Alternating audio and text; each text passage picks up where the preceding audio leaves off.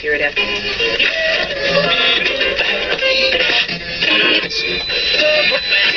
Radio Wolne Media i Radio Paranormalium przedstawiają.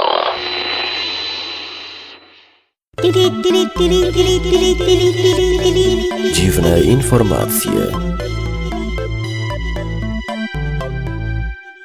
W programie o żywym kablu energetycznym, dwudziestoośmiokilogramowym guzie, przeźroczystym motylu, glonach uciekających przed drapieżnikami i rybie udającej ośmiornicę, która udaje rybę, która udaje ośmiornicę, która... Panie i panowie, my nie udajemy. My zaczynamy dziwne informacje. Żywy kabel elektryczny na dnie morza. Duńscy naukowcy, którzy trzy lata temu odkryli tajemnicze prądy elektryczne na dnie oceanu, ustalili ich źródło. Okazało się, że morskie dno jest dosłownie oplecione przez żywy elektryczny kabel. Są to bakterie połączone w cieniutkie, długie nici, które swoją strukturą przypominają wiązkę przewodów w powłoce izolacyjnej. Odkrycie może być znaczącym bodźcem w rozwoju technologii, między innymi w dziedzinie medycyny. Pacjentce usunięto dwudziestoośmiokilogramowego guza.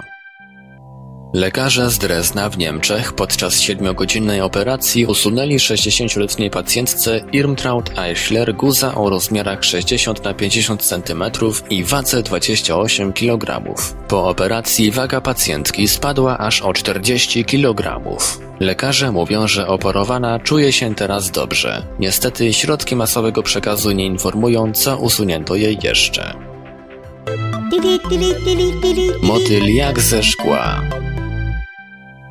Niezwykłego motyla o przeźroczystych skrzydłach dla nauki odkrył Hewittson już w tysiąc osiemset pięćdziesiątym czwartym roku. Owad nazwany motylem szklanoskrzydłym, Greta Oto, zamieszkuje Amerykę Środkową od Meksyku do Panamy. Dorosły owad w tropikalnym lesie deszczowym pełnym rozmaitych jaskrawych kolorów jest niczym kopciuszek. A wszystko przez przeźroczyste skrzydła o rozpiętości dochodzącej do sześć centymetrów. Mimo braku barw odstraszających, drapieżniki unikają ich, bo są trujące.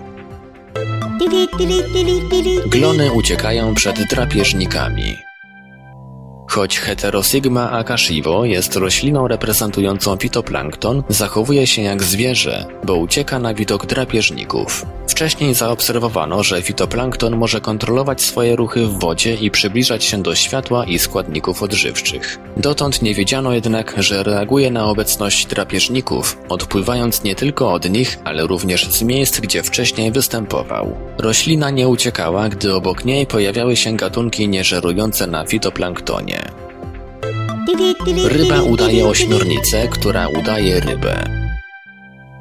Gode Hard Cop z Uniwersytetu w Göttingen zaobserwował w indonezyjskim morzu rybę Stalix Histrio, która dzięki ubarwieniu zbliżonemu do ośmiornicy Taumoctopus mimicus, która upodabnia się do wielu jadowitych zwierząt morskich, stara się udawać fragment ciała ośmiornicy, kryjąc się wśród jej ramion. Robi to tak dobrze, że trudno dostrzec, gdzie kończy się ryba, a zaczyna głowonóg. Dzięki takiej maskaradzie ryba zyskuje większe możliwości żerowania. Jeżeli czegoś nie zrozumieliście, posłuchajcie wiadomości jeszcze raz. Dziwne informacje. Wiadomości czytał Ivelios. Wybór informacji i montaż Maurycy Hawranek. Podkład muzyczny ProtoLogic. Produkcja Radio Wolne Media i Radio Paranormalium.